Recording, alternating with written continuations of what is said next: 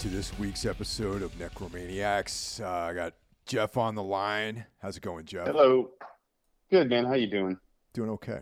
You know. All right, and, uh, glad to hear it. My cats are freaking out in the background. I don't know, like it's a strange day here in in, in the uh, old Kashid home. Well, we were having Having- some uh, some communications errors too, so maybe there's something going on.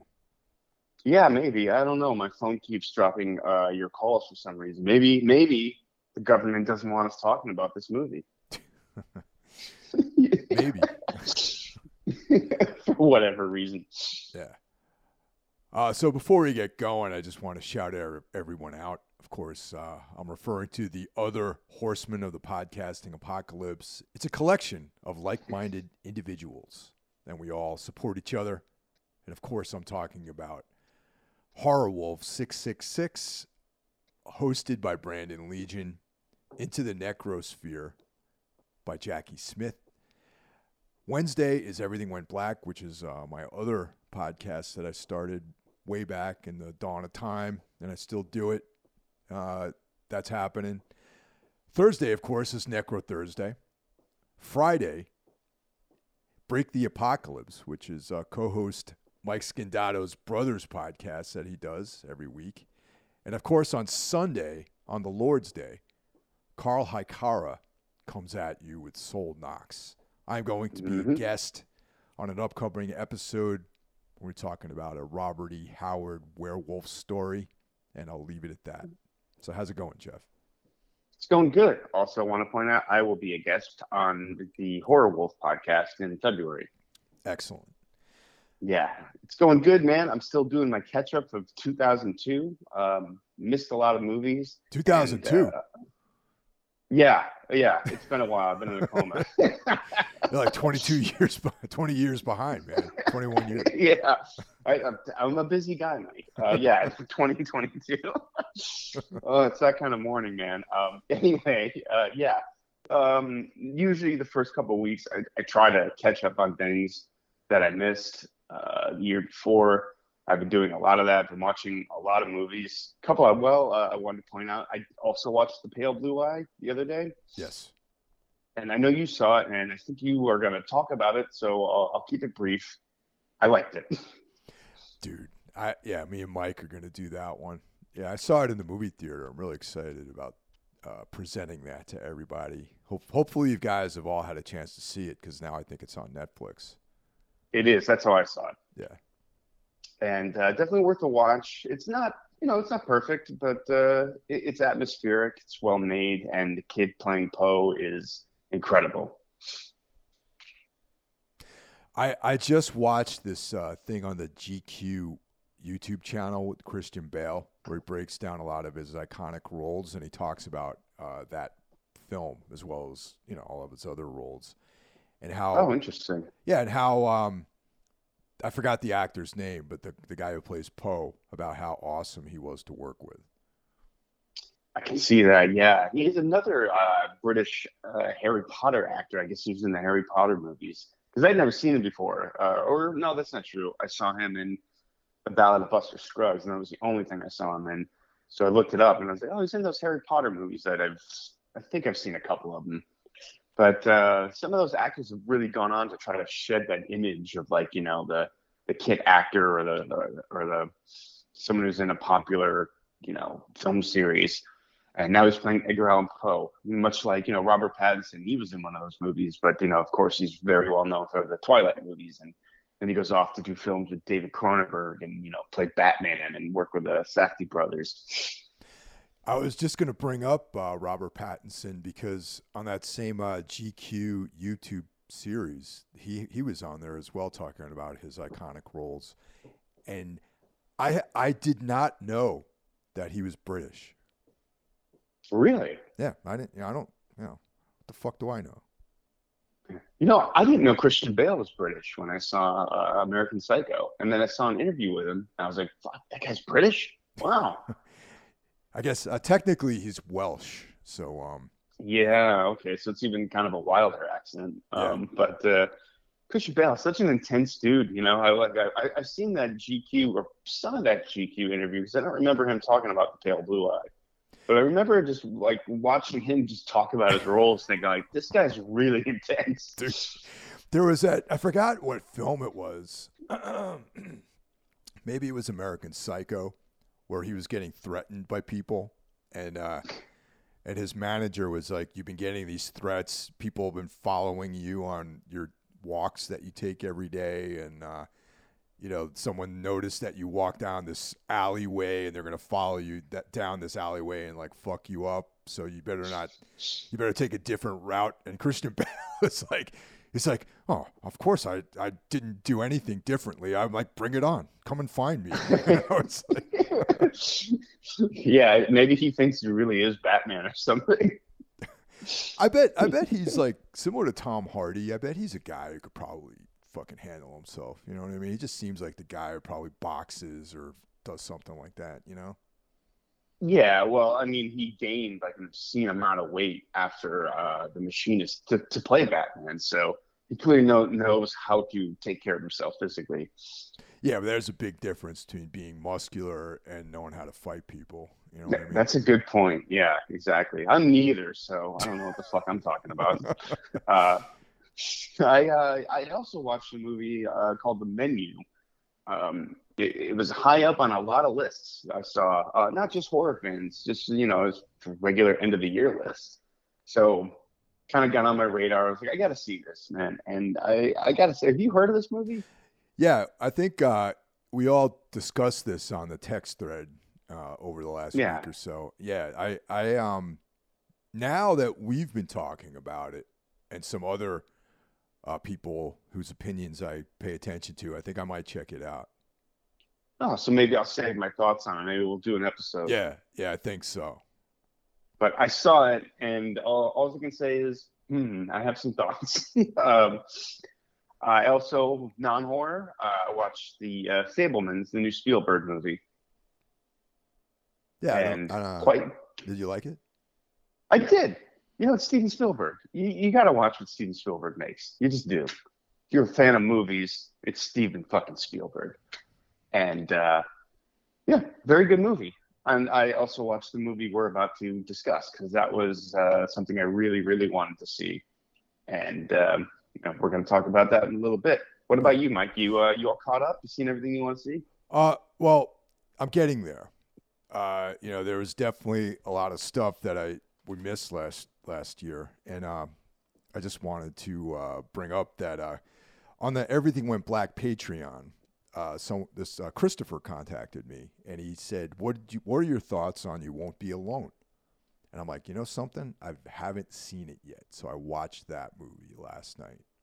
And uh, oh, yeah, yeah, and I know that I think we talked about it too a little bit. So that that's something I just saw like ten hours ago, maybe. You know. Oh yeah, I was gonna watch it last night, but something, uh, of course, went wrong. Everything's going wrong in my house. I had some internet trouble, so uh, I couldn't rent it. So I'm gonna correct that tonight and and, and watch that. Um, I read something about it that really made me want to see it. It said, "Imagine if Terrence Malick directed a horror movie," and I thought, "Well, I'm in." you mentioned two of my favorite things, Terrence Malick and horror movies. I could see that. Yeah, it's uh, definitely within the realm of folk horror, and uh, there's. Mm. After watching it, I'm gonna have to do some research on this. You know what I mean? There is there's a lot okay. of kind of folk mythology that's um, part of the story, and I want to make sure that, especially if we're going to talk about it, that I have some kind of background in uh, the particulars of the folklore that's uh, yeah. shown in the film. That's your whole thing, man. That's not my whole thing. I just enjoy that kind of stuff, you know. yeah, yeah um, I know. uh, I saw Ghostwatch, the uh, UK uh, you know that that that aired in the '90s. It was it was like a um, presented as like a real uh, news oh. program about about some uh, supernatural, uh, paranormal goings on out in a council estate, and uh, fucking awesome. Yeah, really, really cool. Yeah, I, I think I think I uh, there's a documentary on on Shudder about found footage movies, and I think that's the first time I heard of that. Yeah, it's um Shudder. I, I think it was on Shudder for a while, but I I bought the Blu-ray, and um, I think Mm. it's uh, a Region A uh, disc. Ah, okay, okay. Yeah. So I have that. Uh, watched that a few days ago, and there's a tons of ton of extras on there that I have to get through. But yeah, it was pretty pretty killer in my opinion. So, do you have a region-free Blu-ray player, or did you hack your Blu-ray player? No, I got a, I have an all region player. Oh, okay. Because uh, I I- back in when I I don't have a DVD player anymore. I use my PlayStation. Um, I uh, I found cheat codes online to hack your machine, Yeah. and uh, no longer works. So, but I've been wanting to get a region-free player because uh, you know a lot of a lot of stuff that comes out in uh, in over, overseas doesn't make it over here, or it's not quite the same over here. You know what I mean? Yeah. Well, I mean, tech the technology that type of technology is so cheap these days because hardly anyone you know buys that kind of stuff anymore. Everything's streaming. You know. That's true, but at the same time, I found like I, I went to uh, Waterloo Records the other day here in Austin. Great record store. If you're traveling through, you uh, really need to stop in there. But they also have a really good movie section. And I noticed the the the, the price of Blu-rays are s- still kind of high, or higher than I remember. Really? So, yeah, well, I think because so few people buy it, it's like a niche thing. You know, Oh, like uh, there's that, yeah. they have a box set for uh, The Wicker Man, my favorite film of all time, for a hundred bucks. Um, I'm of course going to buy it, but you know, part of me is like, hundred bucks. Come on, you know. Yeah. Yeah, I mean stuff like that, like deluxe, like box set type things. You know, you're seventy to hundred dollars. You know that. Yeah, know, I could see that. it's worth it. It's my favorite movie. It's great packaging. It has every version of the movie you can think of, a documentary, um, and you know, it's, it's the greatest horror movie ever made. So worth it. Worth a hundred bucks. Yeah. I saw uh, Lux Eterna. Ga- I love Gaspar Noé. Um, that I, Oh, oh, yeah, where did you see that? it's on Shudder. It is. Certainly is. Jesus Christ. Yeah. Yeah. I think I had brain damage today. I don't know what's It's- I don't remember anything. It's got uh, Um, Beatrice Dalle and Charlotte Gainsbourger in it. You know, two of my favorites. Um, Right. and the guy who gets jerked off in the beginning of Love, the American. He uh, Yeah. he's he's also playing an American in this film. So um, He's not an American though. he's not. I thought yes, he is. Is That- he? The actor, yeah. hmm Oh, because I know I saw him in in, in Devs uh, when I was back a few months ago when I was watching that show, and I was like, it's driving me nuts. Where do I know that guy from? He's, And he's the guy got jerked off. Yeah, he's he shows it all in that movie. It's it's cool. He can still get work after that. You know, a lot of places would probably look frown upon uh, that that role, but you know, good for him. Yeah, but it's in, in Europe. It's different. You know what I mean? It it is. It is. And he's yeah. primarily in European films, I think. Right, yeah. Um, I haven't read much about that movie. Did you, you liked it? Um, did I like Lux Eterna? Yeah. Yes, yeah, I did. Oh, the guy's name is Karl Glusman, and he, of course, born in New York City. Oh, okay. So, all right, I was So wrong. he he looks like like uh you know like a early two thousands dude you'd see like hanging out living in Williamsburg or like uh you know hanging out in uh Avenue A like in that area. You know what I mean? Like by Brown- by uh, brownies, oh, yeah, like that that kind of thing. You know, yeah. I totally get what you're saying. Yeah. Brownies was a great venue too. it was that Avenue A in the late '90s and early 2000s. You know that whole area was really cool to to hang out in. You know, sidewalk cafe, like all that kind of stuff. It's all gone now. You know. Yeah, I think a lot of what's cool about, uh, at least what I thought was cool about New York, isn't there anymore. Yeah.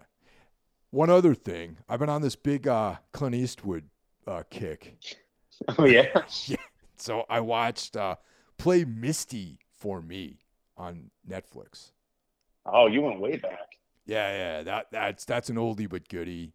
Uh, very very good movie. Uh, Clint playing a little bit of a different role than you're used to seeing him, but uh, still a really good film.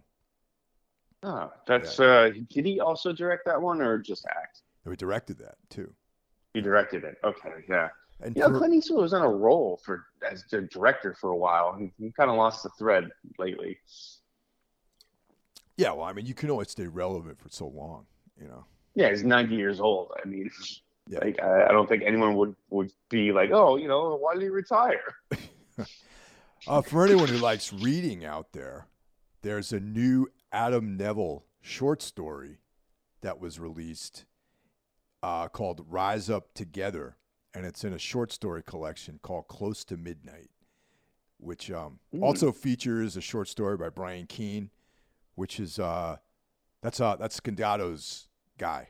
Brian Keene's excellent but uh, Scandato introduced me to Brian Keene, and also uh, Ramsey Campbell for you. Uh, The great fiction. Ramsey Campbell. Yeah, Wow. yeah, he he's got a story in there too, so that's something to check out. He's a staple in those horror collections. Back in my uh, touring days, uh, I would always bring along a volume of the best new horror. They had one every year. Did you ever get one of those? Yeah, yeah, those are killer, man, for sure. Yeah, yeah, they're not around anymore. No, Like you know, you're gonna you gotta pay uh, a little extra money on Amazon for those. But yeah, like uh, Brian Keene, he was a kind of a regular in those, along with Ramsey Campbell and you know Ligotti would pop up every now and again. Ted Klein, people like that. Those are those are always a, a good companion. You know, you've got 15, 20 minutes to kill, just read a quick story. Uh, I, I I love those horror anthologies, and uh, they used to be everywhere, and now not, not so much. I just got uh, just showed up in mail uh, the Ted Klein's novel Ceremonies, which is uh, on deck right now. I'm uh, Mm. wrapping up a couple other books, but that's going to be the next book I think I start reading. Nice. I am going to read more in uh, 2023, 2003, as I like to call it. Um, uh, yeah, yeah. Uh, my friend wrote a book last year, and I still haven't read it, and uh, I feel like an asshole. So I really got to get on that. Are you talking about Pete?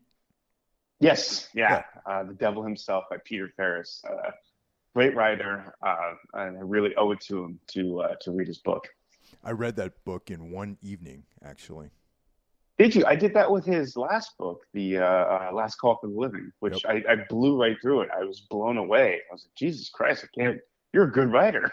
No, You Pete's know? great. And anyone out Yeah. there, this this uh, Pete doesn't necessarily write horror, but it's uh, it's uh, crime fiction, but very dark crime fiction. So if um, Yes. for you fans of maybe True Detective or something like that, definitely check out Pete Farris's work. It's um it's really really excellent, by the way. Yeah, very good. The, the, the, and I read a couple of stories, short stories before that. He's a fantastic writer. I am going to read uh, The Devil Himself this month, hopefully. And just uh, looking ahead, today's Friday as we record this. I'm going to see Skinamarink, Skinamarink, however the hell you pronounce it. No, I don't even how terrible. I can't pronounce the director's name of the movie we're about to talk about. So, in um, the, in the uh, theaters tonight. It's uh, yeah, you mentioned that. Yeah. Yeah, I guess it opens today, and you know it's an AMC nearby here in Edison, and um, at the Menlo Park. If anyone wants to like, uh, you know, try to challenge me, I'll be there. I'll be there tonight at ten o'clock at Menlo Park uh, AMC. Uh, so you get to you get to pick your seat, right? So as of right now, I'm the only person in the theater. No, that's I. That is the best, man. I I miss those days. The whole entire time I lived in LA, I think that happened maybe once. I mean, I would, you know, out here in the suburbs, a movie like that probably isn't on too many people's radar, really. You know what I mean? Yeah, So I'm I, surprised it's playing out there. Yeah, uh, it's playing in all the AMC's. It's playing, you know, you go on there. I have the app, you know, and there's an AMC right, you know, really close. So I, I go there all the time to see movies, and uh, they they get pretty much all the cool, like, sort of off center stuff as well as the big, uh, ho- you know, Hollywood studio films. Now, do you ever get? I, I here's what I think is going to happen. You'll be the only one, and then like halfway through the previews, a couple people will filter in, and then 20 minutes into the movie, they'll they'll all be gone. If if uh, someone is not in the know about this movie and they just wander in or they bought it just to go out and you know check it out, I, I definitely uh, anticipate a high uh, walkout quotient. You know, I I remember going to see the Brothers Grimm, the Terry Gilliam movie when I lived in Queens, and this guy sat in front of me with his girlfriend with like popcorn, soda, candy, and 20 minutes in, he's like, "Ooh, what the fuck is this movie?" Like, he just was really upset and stormed out. And I thought, man, this guy just paid like 90 bucks to sit through 20 minutes of a movie. I considered Right. asking a, a lady to join me tonight, but this would be a weird one for a first date, I think. Yeah, yeah, well, yeah. So, so like, he just put it up there on, uh, you know, one of those dating apps. Going to the movies tonight. Who wants to come? I, bro, I'm done. I'm. I had my fill of dating apps. I did it for like a, a month, and it uh, really did not pan out too well for me, man. I guess it panned out well for me. I went on one date, and uh, we were five five years later. We're living together in Texas, so I think it I think it worked out okay for me. But uh, yeah, no, I get you get what you're saying. Uh, Yeah. It, it was a, dark. a fucking nightmare, man. Honestly, yeah. yeah. we'll just But, leave it uh, at that. well, I know that movie's going to be on Shudder relatively soon.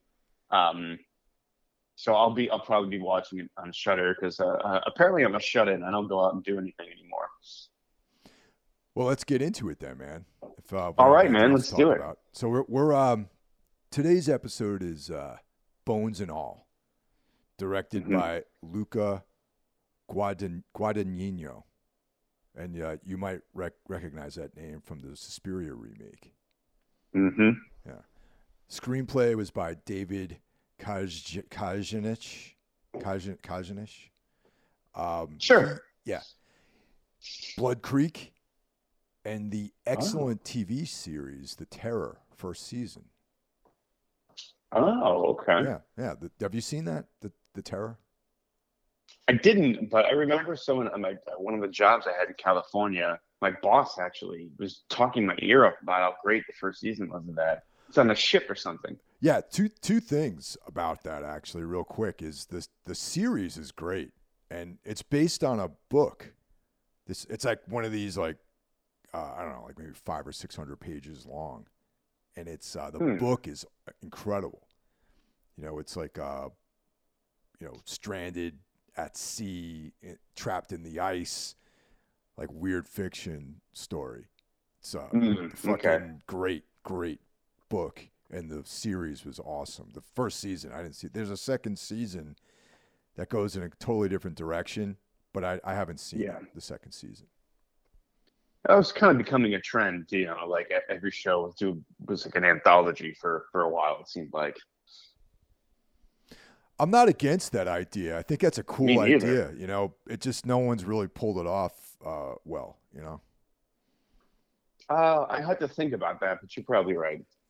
I mean, I know True Detective tried to do that to debatable uh, results. You know, Yes, very, very hotly contested. Of is, is there a good season after season one? Which uh, I think they all have their their uh, pros and cons.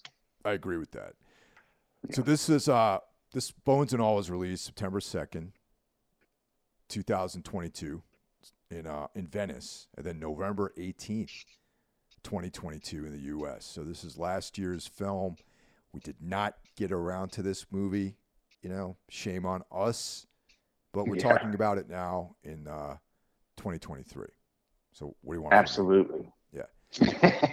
yeah. It's 130 minutes. You know, kind of kind of long, long. and I guess we'll talk about that too. Sure. Yeah, and um, oh man, I failed to write this down, but I think it's based on like a young adult novel. Am I correct about that? It is based on a book. Yeah, I'm not sure if it's a YA novel, although I certainly see elements of that in this movie. Although, like, this is the correct way to do that. This definitely doesn't pander to that audience at all.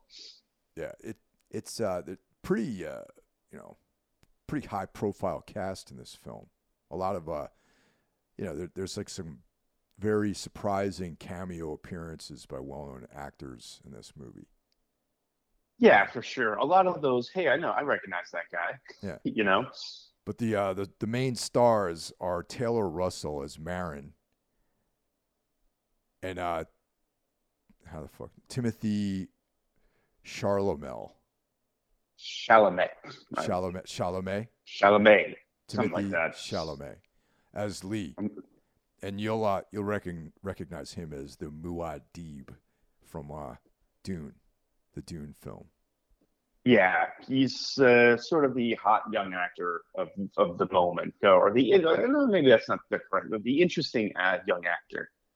I think he's um, he, he's great. I I really enjoy his work so far. I've only seen him in these two things, you know. Uh, yeah, I've seen him. He popped up in uh, I think a Wes Anderson movie. Uh, I've seen him. I've seen him in a bunch of stuff. He he, he definitely picks interesting roles and seems to be maybe more director oriented. Yeah. Um, which is good, you know, for someone so young. This guy's probably like what 24, 25 the most. Yeah, the dude should, should probably eat a steak or something like that, though. He's like, kid, he looks like a skeleton. This guy, you know what I mean? He does. Um, Mark Rylance says Sully. The great Mark Rylance. Yep. Uh, yeah. We got some appearances of uh, Chloe Sevigny as Janelle. Mm-hmm. David Gordon Green as Brad. Yeah. You catch him in there? Yeah. Yeah. I did. Well, it was driving me nuts. I'm like, who is that? And I looked it up. I was like, oh, fuck. Of course, it's David Gordon Green. Yeah. Uh, yeah. You know, it's it's uh, really well done. I thought this film. You know. Yeah. The the first thing I wanted to talk talk about with you about this movie is, is this a horror movie? I mean, yeah. what what are your thoughts about that? Well, okay. I, I have I considered that. I'm gonna say yes. Okay.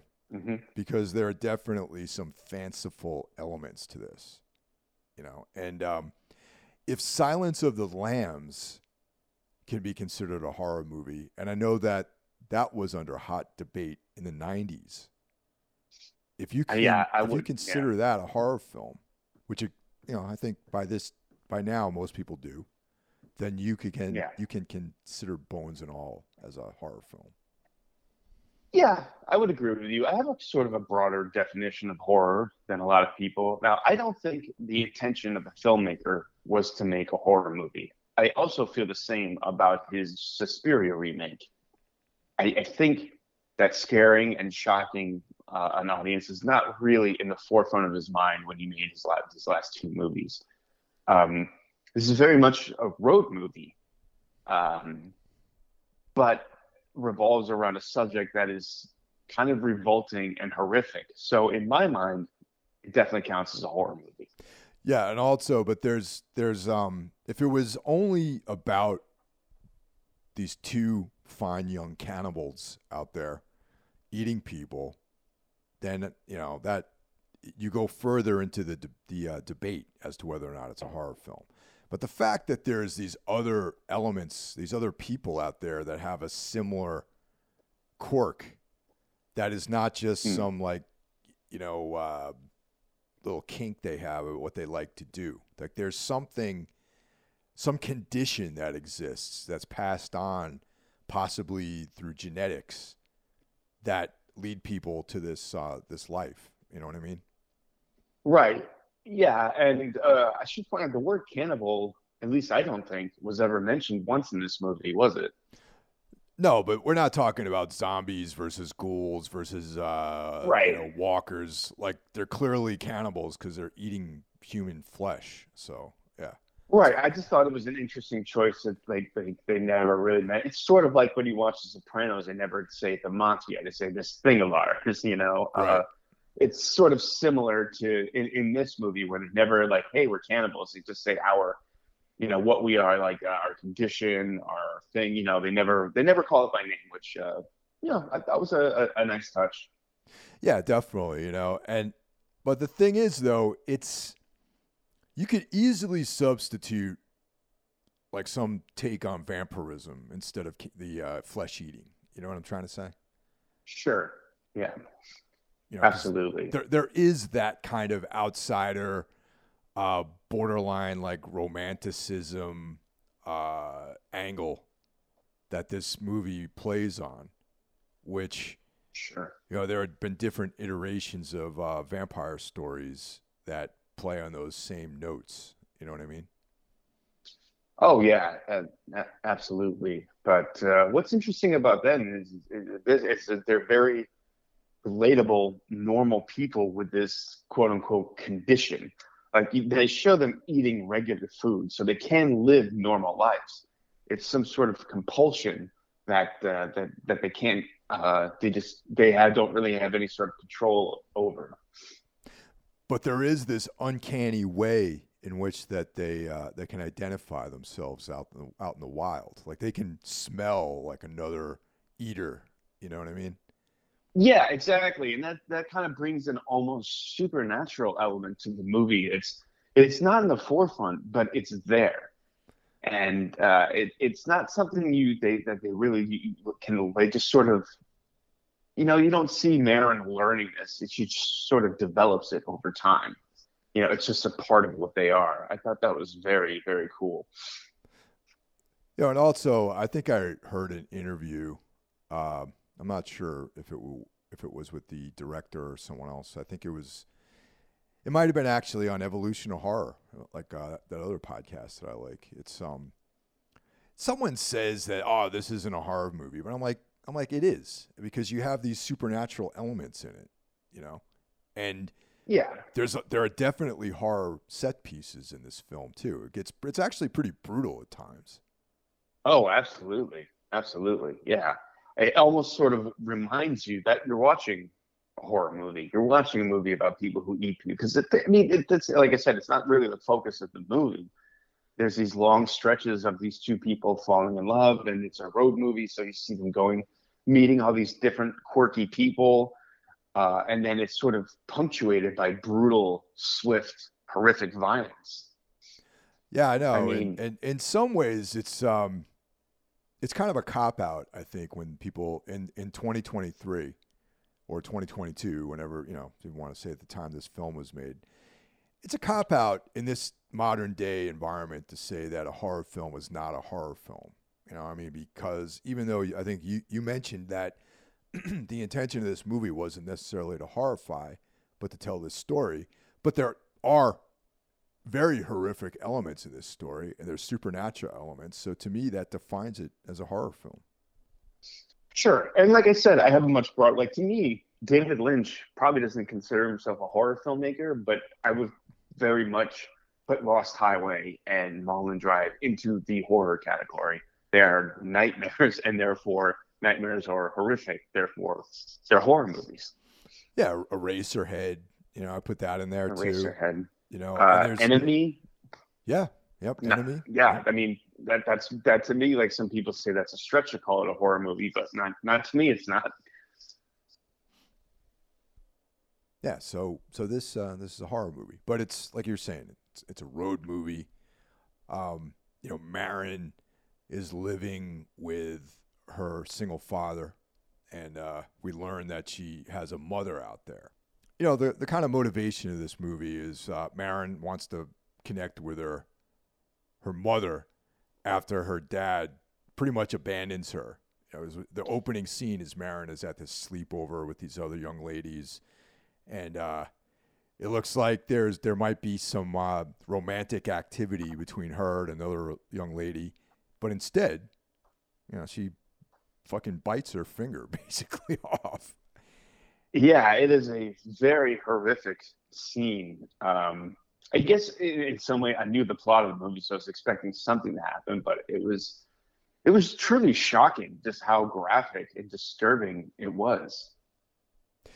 And I guess yeah, and that's that's the whole thing about this. Oh, it's not a horror film, you know. I mean, then then you could say that Texas Chainsaw Massacre is not a horror film either, then, because there's you know what I mean. Like it's just a bunch of violent rednecks, you know. So this is yeah, like, you know, I, I don't know. That stuff bothers me in this day and age where it's like, oh, it's not a horror movie, you know, but it is. Yeah. The first scene. Um, oh, absolutely. And and the scene is shocking and horrific. And uh, I definitely, and my, my girlfriend who I watched this with definitely re- recoiled watching it. Like, wow, it, it, went further than I, I was expecting. It was pretty graphic. Um, but that's sort of what kicks off the whole movie. You see that her father has really been protecting her from herself her whole life. Um, you know, like they, he locks her in at night. Uh, you know, they seem to be living this sort of vagabond life. They're living in like this and it, it's sort of the theme in the movie. If you notice, like every place they go to is very dumpy and trashy. Temporary, yeah, yeah, exactly. They're living this sort of temporary existence, and um, I didn't quite catch why the father left. He's just not that he had it; he, he's had enough, but he, he couldn't help her anymore. I guess is what I gathered. I, I got that feeling that it was yeah that he there's not much more I can do for you. You know, he's figuring that she's uh, you know, 18 years old and now it's time yeah. for her to go out on her own and figure it out. And then what he does though is he leaves her a series of cassette tapes which kind of give her give us as well as her her background, which I thought was a really yeah, interesting I, way to do that. Uh, yeah, no, I, I, I, thought the exact same thing. Uh, this movie needs uh, some exposition here and there. Some um, this was a clever way to get that across, and very, very natural. It didn't bother me at all. Um, one thing that bugged me uh, about a different movie, you guys are going to tell Pale Blue Eyes. The opening was like exposition uh, being read uh, to, from one character to another, and I thought, well, this, this, would never happen. You don't read someone's credentials to themselves. Like it, it, it rang very false to me in a movie that I otherwise really uh, enjoyed. But here, very very natural. Like oh, he's got a he comes becomes the de facto narrator of the movie. And this film takes place in the 80s too, if I'm correct, right? Yeah, I don't think it ever mentioned when it takes place, but uh, from the way they were dressed, you know, she's wearing a Walkman with a, uh, you know, the cassettes that her father left her with those foamy earphones, yeah. earphones from the uh, from the '80s. So yeah, and judging from the music they were listening to, which is not a huge part of the movie, but certainly adds to the atmosphere of the movie. Uh, I, I would guess it was the '80s for sure. Yeah, that's it's so it's like a period piece for the you know similar to you know other. Yeah, and I was trying to think, is there a reason to set it in the 80s other than uh, it looks cool? Well, I think maybe um, to give it that sense of isolation too, because like nowadays with like mobile technology, like, yeah, you know, now if you remember, even even throughout the 90s, like when you're traveling, you know, like before mobile phones, you really mm. do detach from any kind of reality and you create your own reality like back in those days you know like yeah back before there were mo- mobile phones you can fucking lose yourself you know you can get lost and not have anyone know where you are or get in touch with you and disconnect from everything and that's why i think that was possibly part of the decision making to put it back in the 80s before mobile technology yeah I thought the same thing. Uh, it was easier to sort of do what they're doing back then. Uh, whereas if you said it now, everyone's got cell phones. Uh, you know, uh, someone goes missing, uh, it's it's a lot easier to to find out, trace them, things like that. So, yeah, and they're sort of living this uh, you know drifter existence. And yeah like you said in a time when that was much more possible you could be under there you could kill someone and take their car and drive it across the country. Yeah exactly. Because now you know back nowadays like with you know gps and you know you could never really get away with that kind of stuff. People would find you out pretty quickly. Yeah exactly. So yeah i i was thinking the same the same thing. Um but uh, it's not some sort of comment on the 80s or anything like that. Like American Psycho is very much a comment on the Reagan era, capitalism, uh, all that stuff. But this is just, yeah, exactly a little bit, little bit of atmosphere. I thought, and it worked really well. Well, the the one thing that this movie is kind of a commentary on is, uh, you know, the outsider uh, standpoint in society. You know, um, you know, because there's there's some like uh, sexually um, fluid aspects to this film. Uh, oh, certainly. Yeah. You know, Maren, you know, is going to make out with another young lady, and uh, even Lee, though he and Maren fall in love, is uh, you know kind of a hustler too, like other men. You know. Yeah. And, um, yeah. yeah. Sorry, go ahead. Go ahead. What were you going to say? No, no, no, no, no. Finish your thought. You know, and even his appearance. You know, he has like this kind of um, you know, like, you know, the colored hair and he's clearly putting himself on the outside of normal society. You know what I mean? Which Mm. is like, yeah, that's a big topic these days. You know, people empowering themselves and all that. And in the 80s, that was Mm. like really a statement, like a very big departure. It was way harder to live in that atmosphere than it is now, you know? Oh, certainly. Yeah. I mean, being different back then was uh, a bit of a scarlet letter, whereas now it's just sort of the norm. Not, not to mean it's completely accepted, but it's a lot more widespread than it was back then, for sure. If you were, um, you know, into, into like any sort of counterculture, if you were gay, you know, it wasn't, uh, you, you, I don't think it was a time where you could wear it on your sleeve as much. At least that's my recollection of it. I could be wrong. Yeah. Yeah, definitely. That's that was Um, for for sure the truth about that sort of stuff. Yeah, and you know, there's a scene in this movie between Maren and Lee in the truck, and when she realizes that that uh, that he is like her and that she's not alone, and because she, said, "Oh, I, I thought I was the only one," and it's I think it's a big it's it's a big metaphor for just exactly what we're talking about when you meet someone and you realize you're not alone. Well, she she'd uh, met Sully, who was like a- Yes. another shade of what they are, but like way sketchier and darker. You know what I mean? Like he's like exactly like predatory, Sully- like older man. You know? Sully is like them, but he also is not like them. um, Yeah. Which, yeah, he is a, a predator and and creepy and man, what what a great performance by uh, by Mark Rylance. Uh, he fucking sells this role perfectly. I mean, you get one look at this fucking guy, and you know, like he's dressed like he's sort of like a, like a cross between like a homeless guy and a fisherman. Yeah.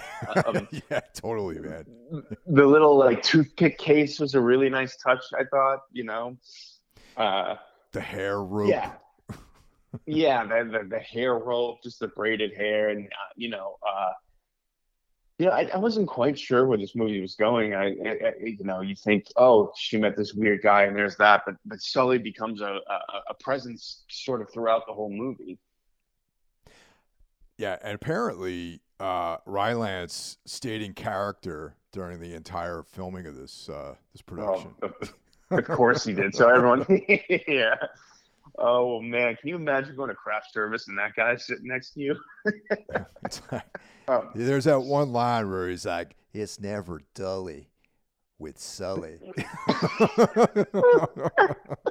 yeah, and he refers to himself in the third person. That's always a good That- touch, man, to refer to yourself in the third person all the time. That's yeah, exactly. Like just, just real like like little little things he does really like just sells his character and tells you everything you know want to know about this guy before he even opens his mouth. Like it's it's an incredible performance. Uh, I hope like maybe it'll get some recognition, some award recognition. I doubt it, but it, it should. Now let me But, ask you a uh, question. Was your impression that most of these eaters were like him or like uh, Maren and Lee? Well, okay, that's an interesting thing you bring up because you do meet Yep. a few more readers. Um, at one point, uh, uh, they're at a swimming hole there, and, and and and Lee, and they get confronted by a pair of well, a pair of eaters. You think at first, but then you realize uh, just one is a true eater, and one is sort of an interloper, a group eater uh, of sorts. Yeah. And, that- and that's I got the again impression that- they were not good people. No, hell no, because they they fucking bailed. Like there was this whole nighttime thing where they they they rolled out. They were just like fuck these guys and they pieced out. Yeah.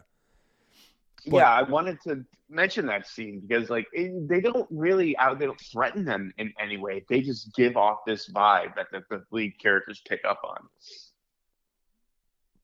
And once again, here's like the um, comparison, similarity to like the vampire, you know, folklore because you got the true vampire, then you'll have like some, uh, you know, like a Renfield or something like that. You know what I mean? and that's kind of Yeah. what this the guy's sidekick wasn't truly an eater. He was just, like you said, a groupie for these guys, and but he'd actually partaken of human flesh as well.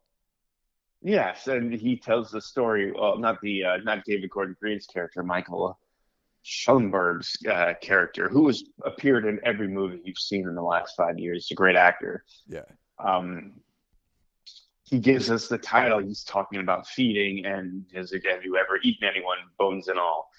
And uh, yeah, nice, nice, nice touch there. Uh, yeah, he's he's there's something very sinister about this character without ever saying anything threatening to them. He's very like inviting, offers them to drink beer, wants to hang out.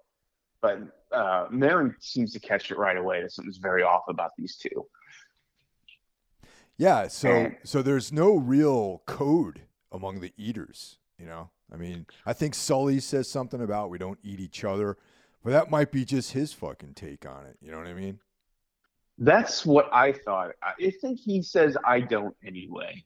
Like it, it also implying that maybe others do. They, they don't seem to band together. They're all sort of loners and sort of think they're the only ones. Like um, you know, like he this guy probably took David Gordon Green on just because he was lonely and thought I'm the only one like this, so I'm gonna turn this guy to something like me. And you can see his loneliness because when they bail, he runs kind of runs after him, you know? Yeah, yeah, Um, definitely. And uh, Which Oh. would- well, sorry, what were you gonna? What was the question?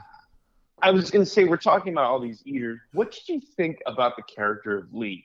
Now, we're clearly supposed to like Lee. He's the male lead, but Lee is a murderer. Well, you probably know guys like Lee. You know what I mean? It's Murderers? well, no. If you take the murderer aspect out of it, you know, I mean, you you've uh, you probably had a similar lifestyle uh, as me when I was younger, you know, or we were both younger, or when I was younger, or whatever. You know, he reminds me of these dudes that I met a bunch of people out west when I was like in my early twenties that were, um, you know, they rode trains, and uh, you know, one guy had a hat, you know, and they slept in a um, like a, a storage unit, and they were kind of on the periphery. They were living this kind of Jack Kerouac, you know, like lifestyle. You know what I mean? They're the travel. Yeah. You, you know what I'm saying? Like, there's. I don't even think this is a thing these days, but there was like maybe in the '90s there was like these these punks who were travelers. You know, they'd you'd see them like get you know they'd, they'd hop trains and they'd busk, you know, Oh, and, and um, Absolutely. you know hustle, change, things like that. You know. Yeah, there was that zine in the 90s, early 90s, Cometbus. Yes. Uh, yep. Yeah, and that guy was basically living that sort of lifestyle, and uh, a lot of punk kids sort of romanticized it.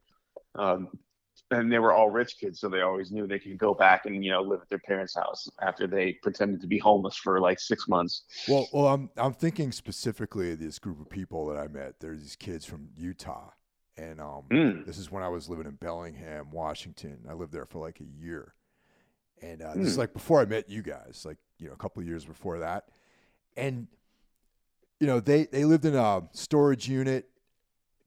There was always the one guy out of all the rich kids where it was real for him, you know, like he Yeah. had like a broken home or something and he was running away from something. He didn't have that safety net like the other people did.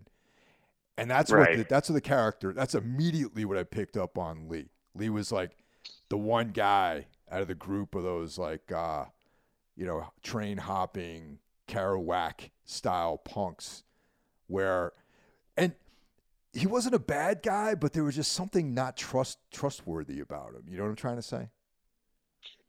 Yeah, no, I know what you mean. And uh, well, right away we're introduced to Lee. I I think Lee thinks of himself. Um, I think that as maybe a little self-righteous. Like Yeah. he chooses the first person you see him eat. Well, you see that guy being a fucking redneck asshole to a lady in the grocery store. So uh, Lee decides to eat him. But also, Lee's the same kind of guy who seems like he would eat that lady in the grocery store. Sure. You know what I mean? Like, Yeah. because we see another victim, like he sort of hustles this guy. Yeah. Uh, into tricking like him and this guy are going to hook up, and they do, and then Lee kills him. And, And it- and it- it's Yeah, it turns out that he has a family, and he was, yeah, you know, it wasn't like this um, inconsequential murder. You know, it was like this guy.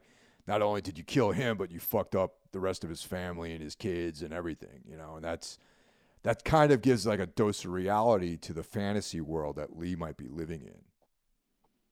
yeah, exactly. I think uh, Lee wants to be comfortable with what he is, but I don't think he's certainly more in his skin than Maren is. Like, I really think this this movie is is, is clearly Maren's journey into um, going going through this because uh, you see her how uh, how uncomfortable all of this stuff makes her. She's clearly more upset about him having a family, this guy having a family, than Lee is. Lee is sort of like, oh, you know, we didn't know. It probably bothers him, but it doesn't bother him that much. But it really bothers Maren. Um, Maren is fighting the inevitable. You know what she's going to become. You know that she's going to be, you know, a, a person who eats other living people. and but she she's not quite comfortable with it yet at this point in the movie. One other thing I wanted to bring up about eating people uh, and whether or not there's some other kind of supernatural like element to this thing. Now, you know, over the years, uh, you know, I guess like the zombie craze has kind of come and gone, ran its course maybe, but but there was a lot of a period of time where everyone was like really into zombies and myself included, and that was like one of my favorite subgenres. So the Sure. idea, the concept of the human human teeth being completely inadequate for eating human flesh came up raw. Like hmm so for in order for these eaters to be able to tear into raw human flesh, they would actually have to have some pretty uh, you know, jacked up uh, teeth and jaws, you know. Yeah, I was thinking about that. It it never shows them transform or anything like that. Like they're not they uh, or, or focus on their teeth at all. No. You know, and, So and, uh, yeah, Yeah, so there's like but also it's like maybe, you know, once again, there's this is like some kind of condition that they have. So maybe this is like another step in like some offshoot of human evolution or whatever that uh, is allowing these people to eat raw human flesh. right. Yeah, exactly. And uh, I think we learn later in the movie that this is something that seems to be passed down. Right. because you know, like I said, this is really a road trip movie. They go through several different states to get to uh, was it Minnesota to see Maren's. They find Maren's grandmother, uh, hoping to find out some answers about Maren's mother. And um, you know, you, she's the, the grandmother doesn't want really anything to do with Maren, and that's obvious from the very first second. And uh, I sort of they sort of hinted at they didn't approve of their mother uh, of Maren's mother marrying uh, a black man. I, Yeah. Did you? Yep. Was I? Um, maybe I was looking into that too much, but that's No, what I, I picked up to on that. You know, that was Okay. definitely, you know, there, there, once again, there's like some social like commentary going on here and all that sort of stuff. Oh, for sure, for sure. Um, and you know, she they, they knew what Maren's mother was, and and kind of uh, not abandoned her, but like sort of let like um, you know, she the mother's in the hospital in a mental institution, and they seem perfectly content with her staying there. Like they want nothing to do with Maren's mom. And this is when we see uh, a shocking portrayal of her Yeah. by Chloe Sevigny. Yeah, uh, Chloe Sevigny is a great actress and shows you can do so much with. I, did she even say one word in, in- in her scene? Yeah, that's a good question. I, I seem to remember there there was some dialogue with her, but it might have been Yeah, might think- have been a voiceover or something like that. Yeah, you're right. It was a voiceover. You're right. Um, but it is very shocking, and you see that you know, yeah, uh, she's got no arms basically. And yeah, she's, uh, she's you know, great in this role, definitely. yeah, I, I, I want to point out the acting in this across the board is fantastic. I have to agree. Uh, it it's a like I said, man, it's a, a fucking tight, you know, very technically sound movie for sure. Oh yeah, definitely. I mean, most people get you know a, a, few moments in the movie. Like you have you know a big actress like Chloe Sevigny, and she's in the movie for five minutes, and you get uh, the the guy playing Sully, and you think he's just going to be one and done, but he keeps popping up here and there throughout the movie. Well, let's also talk about uh, his hair rope that he has, which is fucking disgusting, if you ask me, man. Mm and that's when you kind of get the vibe that like Sully is more than a feeder or an eater, whatever they're calling. He's a serial killer. Yeah. This is part of his process that he has to do. You know, he takes trophies, he takes pieces of their hair, which is, I mean, that's serial killer 101 as far as I know. Yeah, totally. And and uh, it's you see this rope of just I can you imagine what the thing smells like? I was thinking that exact same thing. Like, yeah, when he shows up later in the movie and he's in a van, I thought, of course, he's in a van. And you can almost imagine what that fucking van smells like. And, and, uh, and that's why I love that. He, he looks yeah, like oh, he smells God, yeah. too, man. You know. I like that every time you see him, he has three scenes in the movie, and every time you see him, he's dressed sort of differently. Uh, you know, he's got a van with someone else's name, like, you know, like Don's, like, uh, you know, uh, fucking fixture remove. I don't know. Like, it's clearly not his van. and it's so creepy because at this point in the movie, you've kind of forgotten about Sully. You're like, oh, he's at the beginning of the movie, and he you learn like he's just been following these two kids for for weeks or months, actually and you that which also lead, leads to your point uh, about the supernatural element that like okay most of these people can't smell them that far away. But this guy seems to have some sort of superhuman ability to sense all the people like him. Well yeah they they yeah exactly. I mean they talk about how they smelled each other and you know and i, I can't uh, i can't smell people you know unless uh yeah you know, unless they stink. Unless they stink you know I could probably smell yeah. Sully if I saw him out on the street somewhere. I, I, I have a feeling you could.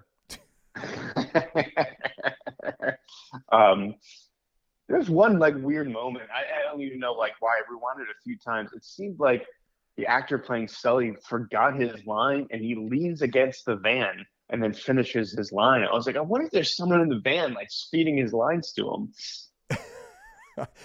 I mean, I didn't catch that, but it's pretty brilliant if that's actually what happened and they left it in because it just makes adds to the the, the oddness of that character. Yeah, because he goes, I like, and then he like leans his head on the vein and comes back and goes, I like our talks together. It was like, wow, did, did he forget a line and they just left it in because it looked it, it worked. Um, yeah, I, I don't know. I love little moments like that in movies that like those accidents that work so well. Uh, big, I don't know that's question, what it was, but big question is why do you think he's obsessed with with Maren? Is it sexual? Does he want to eat her? Like what? What? What is it? Why? That is a really good question, and I couldn't get a read on that. I think Sully does have a code that he won't eat anyone like him, and I think he meets Maren, and that sort of uh, fractures his mind in a way. Like he doesn't really know what to do about this. Um, maybe he's lying about not eating. Maybe this is all part of his process. I honestly, at the end of the movie, I don't know if he wanted to kill her or capture her and maybe brainwash her, make make her more like him. I don't know what his intentions were it's an interesting question. What, what yeah. do you think? Well, you know, I, I kind of go back and forth on it too, you know, and, and, um, you know, the, the way he's even introduced in the film is like super creepy, you know? yeah. You know, she's, you know, she's, uh, in the, in the beginning, she, you know, she's on her own. She's at a bus station. She's like, you know, bunking on a, uh, a, a, a bench outside the, the bus station, I guess, where she's reading, mm like Lord of the Rings or something, you know, a Tolkien novel. and uh, this guy just fucking rolls up, and, you know, and he's like, "I smelled you from across," you know. I was like, He's got that whistle in his like. Boy, like, I, I "I smelled smelled you from blocks away," you know, and I was like, "Oh my!" I'd Yeah. fucking run, man. As soon as I saw that guy, I'd get the fuck out of there. Yeah, he is instantly so off-putting. But Like, you know what, he- man? It's like you've been into all, all these fucking towns that these people are in. You've been through those towns before. You know what I mean? Yeah, I tr- I traveled by Greyhound bus from Yeah. Boston to, to the south, and it's yeah, you meet people like that, of course. You do, you know, and and it's like, ah, so it, that that's what I really enjoyed about this movie is just the weirdness of the shit that's out there in the world. That's not even supernatural, you know. Yeah. Oh yeah, I love these kind of movies where you sort of, people are sort of, uh, you know, drifting around and strange people that they meet. That uh, like they maybe they'll come back later, maybe they won't. Like I, I really thought them killing the uh, the carnival worker was going to come back, but it doesn't. and that and that's some 1980s shit right there because like in this day and age that would be all over like the, the internet you know like that would be like you know uh you know whatever yeah. 30 year old gay man found eviscerated in the cornfield you know it would be Yeah, like yeah. everywhere then there'd be like some right-wing conspiracy about it and uh you know Don, donald trump Yeah. donald trump would like put something on truth social about how Antifa killed this guy and stuff, you know. yeah, exactly. Made it look. Yeah, that's a good The point. Biden the Biden administration was behind it somehow. Yeah. I told you they're eating children. They're eating babies. Yeah, it'd be a QAnon. They're eating them. yeah, some nonsense like that. Right. Yeah. But back in the 80s, people would just fucking disappear, man. you know what I mean? Yeah, totally. And that that yeah, that that enables our, our characters to sort of drift through these different places. You know, they're taking wallets, they're taking IDs, they're taking people's monies and cars. Like, you wonder if if any like by the time our, our two lovers decide to settle down in Michigan and try to live a normal life, are, they living under assumed names, or, or like what are they doing? And at one point, you see Maren going to the movies. She's still reading her books. Um, I I thought at one point it looked like she was coming from school. Like, oh, she she she's attending school now. Uh, is she under someone? Did she kill someone and take their ID? You know, you, you kind of wonder about these things watching this. Yeah, and um I back then it seems like you probably could just like have a, a you know, assume someone else's identity like a lot easier, you know. Oh yeah, absolutely. Um, I did want to talk about the ending a little, and if you thought it was some romantic, hopeful ending or dark. Um, what were your thoughts on the ending? I thought it was kind of dark, actually. I don't think they, things really ended up too well for for Maren. That's yes. Um, I thought the same thing. I thought, um, I think at that point she's made like the full transformation into uh, what what she is. She can't fight it anymore, and the future does not look bright for her. This uh, drifter lifestyle, uh, this this this thing that consumes her. It's going to be something that that persists till she dies. And yeah, exactly. Yeah. yeah, I, I found it to be a very downbeat, dour ending myself. Uh, and uh, I, I, you know, I like the little flashback that it ends on. Uh, I thought that was a nice touch. I think my only complaint about this movie would be it's paced wonderfully until we get to Michigan, until they decide to live normal lives. And then, like, boom, the movie's basically over 10 minutes later, maybe 15. Um, uh, I, I thought the rest of the movie was paced perfectly. And then it's just sort of like, oh, that's it? It's over? It, Yeah. it, it, I found the ending a little abrupt. I agree. And and it would have been cool if they were able to like give you the sense that a lot of time had passed like while they were in Michigan, you know. Yeah, I, I they mentioned it's been months, and you see different differences in in Maren, like her hair is different. She looks more like a grown woman as opposed to uh, a teenager. So I'm assuming it's been it's been a while. I, I, get the sense of a passage of time, but you know the movie's already two and a half hours. What's an extra?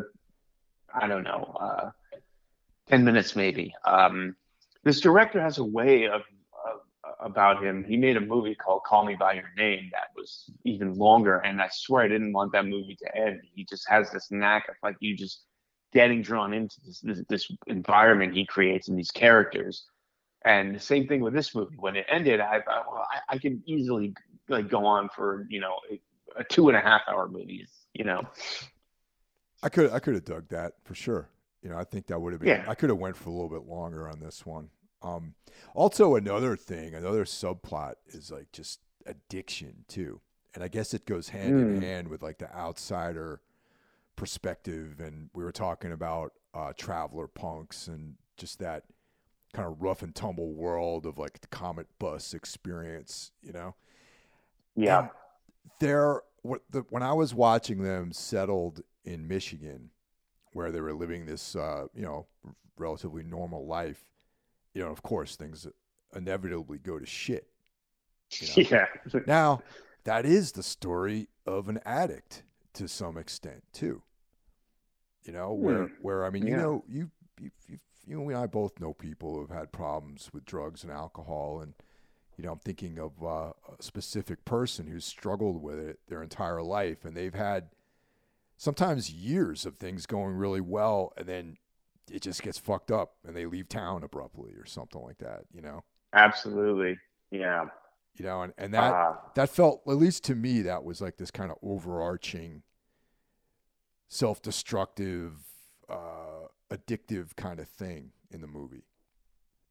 Oh yeah, absolutely. I, I think you could take this as a, a, metaphor for a lot of things. Some people, uh, you know, I looked a little bit like thought it was like you could look at it as a metaphor for coming out as gay or or like like we're talking about being regular society outsiders you know punks uh, and what have you or like you just said like addiction like there there's a lot to lot to think about there's a lot going on in this movie that yeah. uh, just beyond the plot and it just adds to um, overall what i thought was a pretty amazing movie. You know and also speaking of what you're what you just you just said, it doesn't beat you over the head with it either. You know, where it's like no, no, yeah, even if you have like the coming out as being gay, um, you know, both characters, Lee and Maren, have like you know they have like fluid sexuality and some to some extent. You know, more so I would say Lee, who we actually see, you know, kind of doing yeah. You know, um, but he's not like this flamboyantly gay character, you know. Like it's not no overdone or overbearing. Like he's like a guy who's just like, okay, you know, whatever's clever, you know. Yeah, yeah, exactly. Um, yeah, and uh, yeah, I uh, this is a smart movie too. Like it, yeah, like I said, nothing beats you over the head. You can sort of take these scenes and then and take them at face value, or you can think it about it in a broader sense. It's not like the Candyman remake where like the, this bad, this good, this bad, you yeah, know, oh, yeah, and man. it just is without a subtle bone in its body. I just I, I can't stand that in any aspect. Um, or like the Texas Chainsaw Massacre remake, you know, it is not a subtle bone in that movie at all. It just beats you over the head with I, I don't even think the movie knows what it's trying to say. Like uh are these woke kids annoying or are they the hero? Or is this redneck a, a piece of shit or is he the hero? You know what I mean? Like yeah. the movie couldn't even understand its own what it was trying to say. Um, but that that just shows the difference in a good filmmaker and a, and a bad one. Exactly. And uh, this director clearly has a great command of themes, of characters, of atmosphere. I, like I said, I didn't want this movie to end. I wanted it to keep going. And um, at the end of the, the, the day, what would you give this? At a, what are we talking here? You know, I'm ha- I had a harder time than I thought I would with this. You know, because um, all right, now objectively, on a purely uh, this on a purely objective sense, I'm going to give this a 4.5. hmm All right. Now, if you take my personality out of it completely, you know, because uh, intellectually, I think it's a 4.5. Like it, it's an incredibly well acted movie. Uh, for for 99% of it, I think it's like well written, you know. hmm Um, cool story, you know. But I guess like uh, I would be slightly below 4.5 on the other side of my personality if I put my personality into this thing because like kind of like the uh, the S.E. Hinton YA aspect of it that I picked up on did not quite Mhm. resonate with me. So, but you know, Mhm. none, nonetheless, that's just like a real, you know, picayune personal kind of uh, you know flavor that I have for this thing. Okay, so somewhere between a four and a four point five is basically what, what, But I'm, you're saying. I'm going to go on record and say 4.5 though. okay, um, I'm gonna go five. Really? I yeah, Wow. uh, I love this movie. A few nitpicks here and there, but um, your your brain has a way of editing those things out when you think about something sometimes, and um, I love this movie. I was very surprised. I liked. I thought I'd like it, but I didn't know I'd like it as much as I did. This is one of the best movies of uh, 2002. uh, 2002. Yeah. uh, yeah, it's one of the best movies of last year. Uh, absolutely loved it. It's one I'm sure I'll go back to again. Uh, I hope it gets some awards love and more people uh, find this movie. Uh, it's sort of an indie thing, you know, maybe like you said, that has that sort of YA appeal to it. Um, it's funny you said S.E. Hinton. Uh, I'm a little bit younger than you. I don't know if I grew up on those books, those S.E. Hinton books. Uh, did you, or was that you? Were I never, I never read that? it. I all right. I didn't read any of that stuff when I was a kid. Like I was, Ah, I, okay. I think the I went directly from reading the Hardy Boys right into like Lovecraft, Robert E. Howard, and um, uh, J. R. R. Tolkien. I, I didn't read Mm. any YA novels, but uh, and as far as like the films based on S.E. Hinton stuff, I liked uh, Rumble Fish. I thought was really cool. Yeah, the Coppola movie, right? Yeah, I mean that that was it was Oh. so stylish, man. Black and white. You had you know the motorcycle boy. You know Mickey Rourke was in it. Uh, Matt Dillon. You know Nick, Yeah. Nicolas Cage Yeah. is in that film. It, that that movie I thought was great. I, I didn't really you know get into like the Outsiders or any of that kind of stuff. Oh man, I, I love the movies. I love the books. See, I went from like Judy Blume to like S.E. Hinton to like Stephen King. That was sort of my progression as a as a young man. So hey, you know, maybe subconsciously I picked up on the, those YA elements too, and just really didn't make that connection until you you mentioned it. But now that you say that, like I totally get that. I could see S.C. reading this a version of this at like however old I was, you know, Yeah. 30, 40, you know, like, you know, eight, nine, however old I was when I read those books. Yeah, you know, and, and that's not really a diss. Like I'm not trying to like you know Sure. use that. Uh, it's just it's just a different flavor than I than I'm into. You know what I mean? It's like I like I said, I Sure. didn't really get into that stuff when I was a kid. Sure. I mean, it, it should be pointed out, though, this is definitely not Twilight or the Hunger Games No. or anything even remotely like that. Like, if this is a YA adaptation, this is leaps and bounds better than all the other ones. Yeah, it's a totally like adult take on it. Like it doesn't insult you if you're 16 years old and thinking that you need to have things wrapped up in like uh like what they did with Twilight and stuff like that, you know. Yeah, it doesn't really over romanticize anything about it. It just treats everything as very matter of fact. Like this is who they are. This is where they go. You, you know what I mean? It's it, it like uh, it doesn't ask you to judge the the characters in one way or another, or or sort of guide you of how you're supposed to feel about what they're doing. There's nothing really romantic about what they're doing. It's ugly. It's grim. It's disturbing. It's like uh, I'm going to say this if you can frame it up maybe this way is like uh, if you're like one of the cool kids when you're 15 or 16 years old that you know you, you like are dipping into the kind of adult stuff and you're like you know that it's for you as opposed to Twilight being for like the generic basic like people. You know what I mean? Yeah, yeah, yeah, yeah, totally. Yeah, if you're like that cool like intellectual kid who's like edgy, you you'll you'll think this movie's like awesome. You know? Yeah. Hey, which begs the question: Is Twilight a horror movie?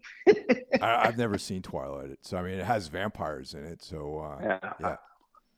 I've seen one of them. I don't know which one, but it was. Uh, I gotta say, it was very entertaining. It was just so horrible. We were just laughing the entire time. Um, Yeah, we can save that for another day, though. All right. All right, folks. Thanks for listening. Talk to you next week. Take care, everyone.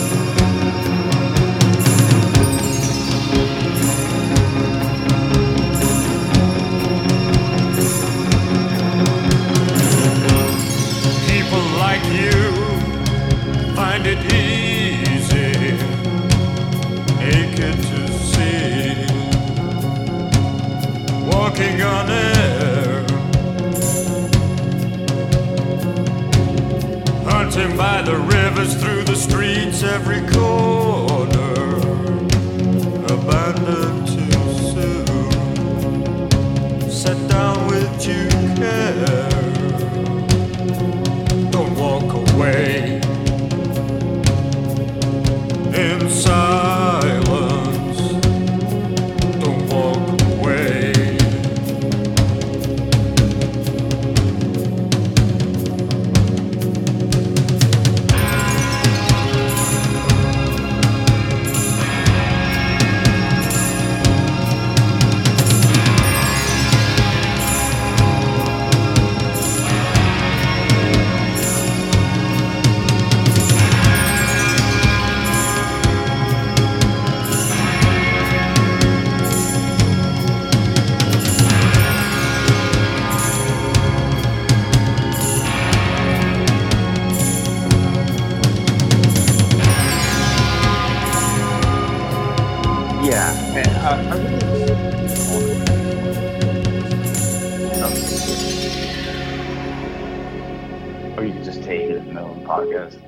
Yeah, who's who dis?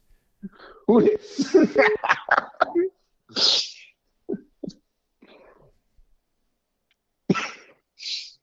It's a New York number, so I don't, know who it is. No. It's probably a It's fucking Bill, bill Bill collector. Collector. Yeah. uh, yeah. So so the um,